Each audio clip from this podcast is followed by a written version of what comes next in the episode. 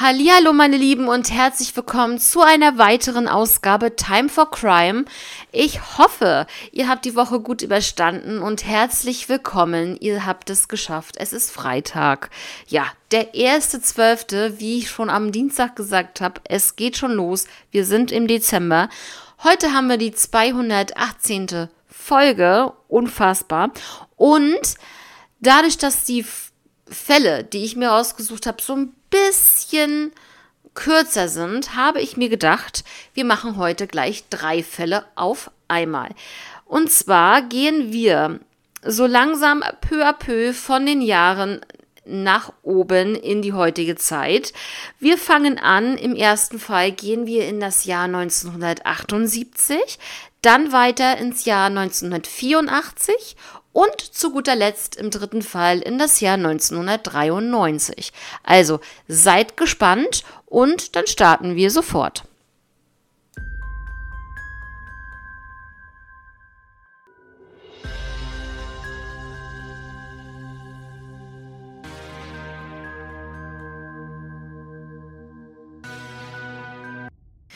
Ja, Leute, und wir sind nicht nur in unterschiedlichen Zeitepochen, also 70er, 80er und 90er Jahre, nein, wir sind auch in unterschiedlichen Ländern heute zu Gast. Zuerst in Deutschland, dann reisen wir weiter nach Belgien bis in die Niederlande. Ja, also der erste Fall heute aus Deutschland aus dem Jahr 1978. Da geht es um die 13-jährige Selka Ivekic. Ja, es war der 4. April 1978. Da wurde Selka tot in der Badewanne gefunden, in der elterlichen Wohnung in Willingen. Selka wurde oder ist erstickt und man geht stark davon aus, dass sie unter Wasser gedrückt wurde und dass sie auch noch Geschlechtsverkehr hatte. An dem Tag hatte sie nämlich die Schule geschwänzt. Das ist definitiv klar, das konnte man ähm, nachvollziehen. Und sie soll Besuch von zwei Männern gehabt haben. Und ja, weiter, weitere Infos gibt es da kurioserweise überhaupt nicht. Also es woher man jetzt weiß, dass da zwei Männer zu Besuch waren. Vielleicht haben die Nachbarn was mitbekommen. Vielleicht haben die Nachbarn gesehen, wie da zwei Männer in ihre Wohnung gegangen sind. Die Eltern waren definitiv nicht da zu Hause. Und es finden jetzt nach gut knapp über 40 Jahre ist das Ganze schon her. Erneute Ermittlungen finden da statt und es gibt hier viele Verdächtige sogar. Ähm, viele haben DNA abgegeben, aber es ist nichts bei rausgekommen. Und es gab auch einen Filmfall im Fernsehen ähm, allgemein. Da wurde jetzt nicht gesagt, ob das jetzt bei Aktenzeichen XY war oder nicht, aber es ist auf jeden Fall im Fernsehen gelaufen. Ja, und mehr habe ich zu dem Fall nicht. Das ist wirklich sehr, sehr schade. Ich meine, was will bitte ein 13-jähriges Mädchen mit zwei Männern in, ein, in ihrer Wohnung, während ihre Eltern nicht da sind? Was waren das für Männer? Ist es wirklich so gewesen oder haben, hat die Familie etwas damit zu tun? Aber wenn sie zum Beispiel vergewaltigt wurde oder allgemein Geschlechtsverkehr hatte mit jemandem, dann Einverst mit Einverständnis äh, ähm, von Selka, ja, das ist halt so eine Sache, ne? Und ja, mal gucken, ob es nach über 40 Jahren in diesem Fall dann noch irgendwelche Informationen positiver Sache ähm, dazu geben könnte, so dass vielleicht ein Täter hier gefasst wird oder vielleicht sogar mehrere Täter. Man weiß es ja nicht ja, das war, wie gesagt, sehr, sehr, ein sehr, sehr kurzer Fall aus Deutschland. Wir gehen jetzt gleich in den zweiten Fall über in das Jahr 1984 nach Belgien. Da geht es um den Mord von Lieve Desmit oder Desme. Und zwar verschwindet Lieve auch 13 Jahre alt am Montag, den 7. Mai 1984. Zuletzt wurde sie vor dem grünen Tor ihrer Schule gesehen, aber sie kam nicht nach Hause. Ja, wurde dann als vermisst gemeldet und man hat dann ihr Fahrrad und ihre Schultasche gefunden und zwar an der Straße, die Lieve sonst normalerweise immer als Nachhauseweg genutzt hat.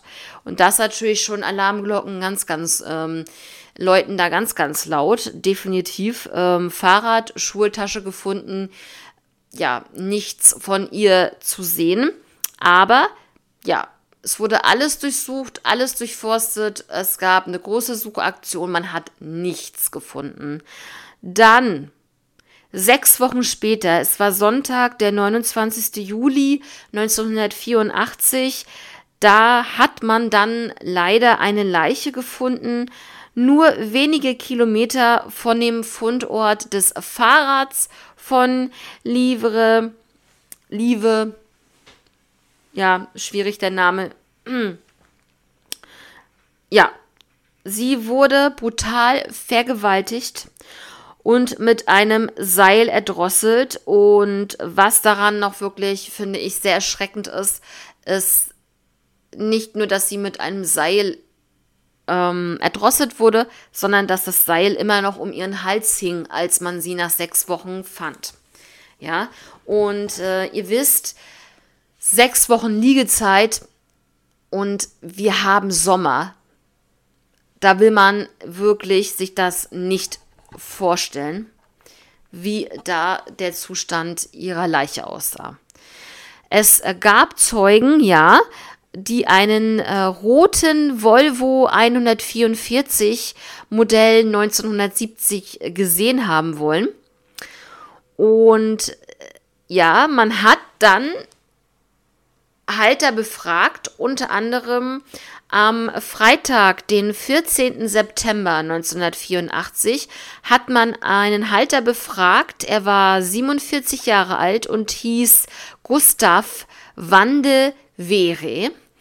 Und dieser, beziehungsweise man wollte ihn befragen, aber dieser verschwand, bevor man ihn überhaupt befragen konnte zu diesem Fall. Und man wusste, er hat dieses Auto.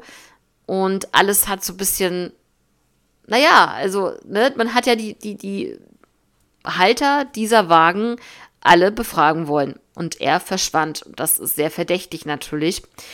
Und ja, er lebte wohl mit seinem Sohn in einem Café. Wie das jetzt zustande kommt, kann ich euch nicht sagen. Ich habe das so recherchiert. Ne? Er war ähm, Kaffeemanager und Lkw-Fahrer auch und er fuhr diesen roten Volvo mit dem Kennzeichen FCA-327. Und am 28. September, also ungefähr zwei Wochen nachdem die Polizei ihn befragen wollte, also zwei Wochen nach seinem Verschwinden, hat man dann ähm, die Zulassungsbescheinigung des Volvos in einem Wendebecken eines Kanals gefunden. Und ja, ich würde sagen, einfach so entsorgt. Ja, also Hauptsache entsorgt. Ich meine, das kommt auch ein bisschen komisch rüber, wenn man jetzt zum Beispiel, wenn es jetzt ein Zufall wäre und er wäre jetzt einfach mit seinem Auto ähm, verschwunden und wäre vielleicht, weiß ich nicht, ausgewandert oder verreist oder so. Und das wäre Zufall gewesen, dass es gerade an dem Tag war, ähm, an dem die Polizei ihn zu diesem Fall befragen wollte. Ja, dann ist das so. Aber wenn man dann zwei Wochen später die Zulassungspapiere dieses speziellen Autos in einem Kanal findet, finde ich das schon wirklich sehr verdächtig. Ja, das war 1984 dann gehen wir jetzt ganz, ganz, ganz, ganz, ganz, ganz, ganz weit in die Zukunft ähm, voraus. Und zwar ist es dann der 11. Februar 2009 und es wird eine vermisste Person gesucht. Und ähm, ich habe euch ja bestimmt schon mal ein bisschen davon erzählt, dass es eine Gruppierung gibt im Internet, ähm, gerade auch auf YouTube, die vermisste Personen suchen in Seen, Kanälen, ähm, überall, wo es Wasser gibt, ja, wo man irgendwie mit dem Auto reinstürzen kann, reinfahren kann. Die suchen dann mit Sonarausrüstung und Booten erst einmal den Grund ähm, ab, ja. Und die haben äh, 2009 wie gesagt, nach einer vermissten Person gesucht. Dabei haben sie einen roten Volvo 144 entdeckt. Es war aber keine Leiche im Auto. Es hätte ja sein können, dass dieser vermisste Gustav, äh, der da als Verdächtiger gilt in diesem Fall, ähm, sich da einfach mit dem Auto irgendwie reingestürzt hat und ist dann ertrunken. Aber es, in diesem Auto gab es keine Leiche. Ja, also das ist schon mal ganz komisch. Ähm, es ist, es soll wohl dieses Auto gewesen sein von Gustav, das dort entdeckt wurde. Das finde ich auch schon bemerkenswert. Und wenn Gustav heute wirklich noch leben sollte, wäre er 83 Jahre alt. Und bei ihm ist es halt so, dass ähm, als Merkmal seine linke Hand verstümmelt ist. Ja, das kann man auf jeden Fall erstmal dazu sagen. Ja, also ein sehr, sehr kurioser Fall. Dieser rote Volvo muss irgendetwas damit zu tun haben. Zeugen haben ihn gesehen in der Nähe. Ähm, der Tatverdächtige verschwindet. Die Autopapiere tauchen in einem Kanal auf und dann taucht auf einmal über über 20, also 25 Jahre später wird dann das Auto gefunden, auch in äh, einem, ähm, ja, auch unter Wasser entdeckt von Experten, kann man so sagen. Das ist schon wirklich sehr, sehr, äh, finde ich, sehr gruselig. Was ist denn mit diesem Gustav passiert? Hatte er wirklich was damit zu tun?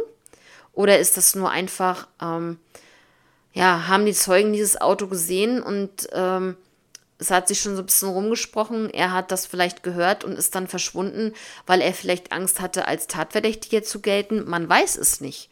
Ne? Aber dann, ja, das Auto zu entsorgen, okay, das kann man schon verstehen. Aber ist trotzdem alles, alles merkwürdig in diesem Fall. Ja, Leute, das einmal zum zweiten Fall. Jetzt kommen wir zum dritten Fall für heute. Wir gehen in die Niederlande, sind jetzt in den 90er Jahren, 1993. Es geht hier um Judith Niari. Ja, es war Montag, der, ja, Nikolaus-Montag, der 6. Dezember 1993. Da wurde eine Leiche gefunden in einem Waldstück. Ähm, dieses Waldstück wurde genutzt als Parkplatz und auch Angelplatz, kann man so sagen, ja, für Angler. Ähm, diese Person war wohl 25 Jahre alt. Ihr wurde die Kehle durchgeschnitten. Sie wurde vorher wohl auf brutalste Weise zusammengeschlagen, schwer missbraucht und hatte am ganzen Körper zahlreiche Wunden. Man fand dann heraus, dass es sich hierbei um Judith Niari handeln, handelte. Sie arbeitete als Prostituierte in Amsterdam und kaufte natürlich von dem ja hart erarbeiteten Geld Drogen.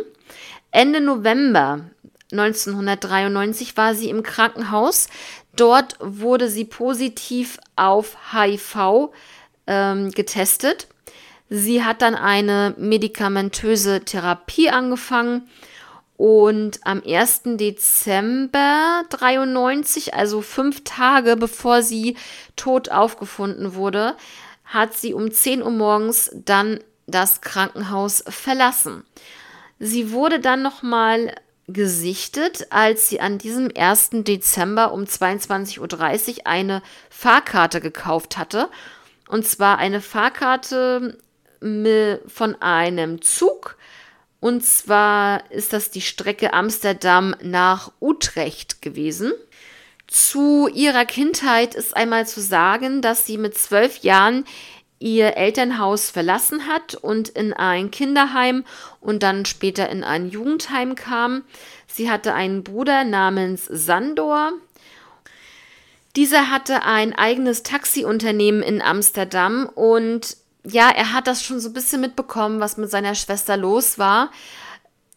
Er hatte sie unter anderem auch mal gesehen, wie sie hinter dem Bahnhof ja sozusagen nach Freiern Ausschau hielt. Da war er sehr geschockt, als er das gesehen hat. Ähm, ja, daher hat er das so mitbekommen. Er wollte sie dann natürlich auch irgendwie von der Straße wegholen, hat natürlich auch gewusst, dass sie dann Drogen nahm. Und ähm, genau, also er wollte ihr da wirklich raushelfen aus der ganzen, ja, aus dieser ganzen Szene. Und Genau, also man hat halt herausgefunden, dass sie ja dann diese Fahrkarte gekauft hat von Amsterdam nach Utrecht. Ähm, sie fuhr aber schwarz und wurde erwischt. Und das ist so das, was ich jetzt auch nicht verstehen kann. Wenn sie da eine Fahrkarte hatte, warum ist sie denn da schwarz gefahren? Also, das äh, macht überhaupt keinen Sinn. Ähm, hat sie ihre Karte verloren, Fahrkarte verloren? Ich, ich weiß es nicht. Das ist ganz komisch. Jedenfalls wurde sie dort erwischt. Und ähm, genau, also es war halt auch so, dass die Familie halt auch Geldmangel hatte und so die Beerdigung von Judith von der Gemeinde bezahlt wurde.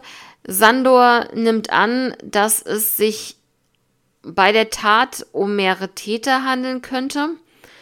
Und das, was ich jetzt, das finde ich jetzt sehr gruselig, aber das hat der Bruder wirklich so gesagt, dass er vermutet, dass der oder die Täter auch auf ihrer Beerdigung dabei gewesen sind, weil sie sie kannten. Und das finde ich wirklich sehr, sehr gruselig wieder.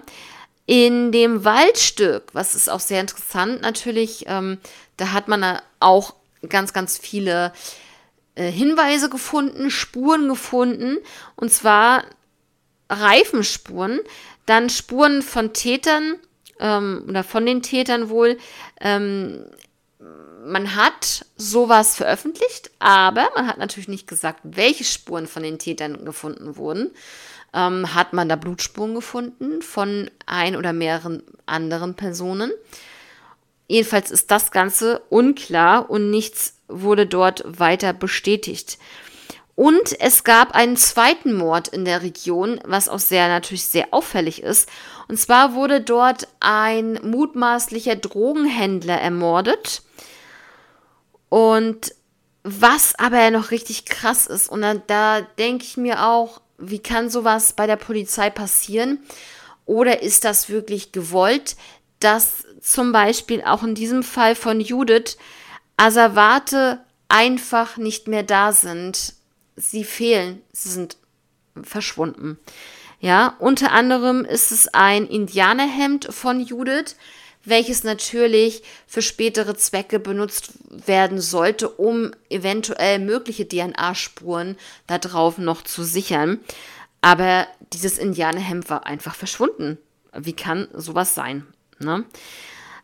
Und äh, was dann halt noch später passiert ist, ähm, jetzt mal noch zum Schluss zu sagen, ist, dass die Mutter von Judith sich dann später noch das Leben genommen hat. Also wirklich ganz schrecklich, was die Familie da erleben musste. Erst wird die Tochter umgebracht und die Mutter erträgt das dann später überhaupt nicht mehr und nimmt sich dann das Leben. Der Vater brach dann zum Beispiel auch komplett den Kontakt zu seinem Sohn ab und ähm, so, dass der Sohn im Grunde genommen beide Elternteile und seine Schwester verloren hat, finde ich ganz grausam. Und ja, es gibt auch in diesem Fall wieder eine Cold Case Einheit, die sich darum ähm, bemüht, ja, alte Fälle wieder neu aufzu, ja, alte Fälle wieder erneut ähm, sich da mal anzuschauen, durchzuschauen, Hinweise, Hinweisen nachzugehen. Das Ganze ist jetzt äh, 30 Jahre her und auch in diesem Fall gibt es hier eine Belohnung von 15.000 Euro. Ja, Leute, also wie gesagt, das sind jetzt hier insgesamt drei kürzere Fälle gewesen. Ich hoffe, das hat euch zugesagt und ja, ich ähm, finde es wirklich sehr, sehr brutal. Auch gerade jetzt der Fall von Judith. Ne, also da muss irgendwas vorgefallen sein. Mm, ich glaube noch nicht mal, dass es sie ein Zufallsopfer war. Ich glaube schon, dass sie gezielt ausgesucht wurde. Dass es sich irgendwo in dem Milieu mit den Drogen zu tun haben könnte, geschweige denn vielleicht auch in der Prostitutionsszene, in dem Milieu. Kann ich mir auch sehr, sehr gut vorstellen. Ne, vielleicht wollte sie auch einfach da raus und man hat sie dann einfach nicht gehen lassen wollen. Und ähm, oder sie hat irgendetwas mitbekommen und man hat sie zum Schweigen gebracht. Leute, das ist in diesen Szenen, glaube ich wirklich, ähm, leider ist es so gang und gäbe, da einfach irgendwelche Leute zum Schweigen zu bringen, dass die ähm, ja nichts verraten, ähm, ob sie jetzt irgendjemanden in der Familie irgendwas erzählen und der geht zu, ähm, zur Polizei oder dass sie selber zur Polizei gehen, das äh, sei mal dahingestellt. Ich finde es einfach nur schlimm, dass die Leute dann einfach schon so weit denken und sich da nicht erwischen zu lassen, um dann einfach über, im wahrsten Sinne des Wortes, über Leichen zu gehen. Das finde ich schlimm, ja. So Leute, ja, das waren jetzt ähm, hoffentlich drei für euch auch interessante Fälle. Ja, unterschiedliche Fälle und unterschiedliche Jahrgänge, beziehungsweise unterschiedliche Jahrzehnte natürlich und unterschiedliche Länder. Ja, aber ein und dasselbe Thema. Gewalt Gewalt, Mord, Totschlag und ähm, ja, manche Leute sind, können echt eiskalt sein. Ja, dann ähm, würde ich mich schon von euch verabschieden. Ich wünsche euch jetzt erstmal ein tolles Wochenende. Passt alle auf euch auf, bleibt gesund und wir hören uns dann nächste Woche am Dienstag wieder. Also bis dahin, macht es gut. Ciao.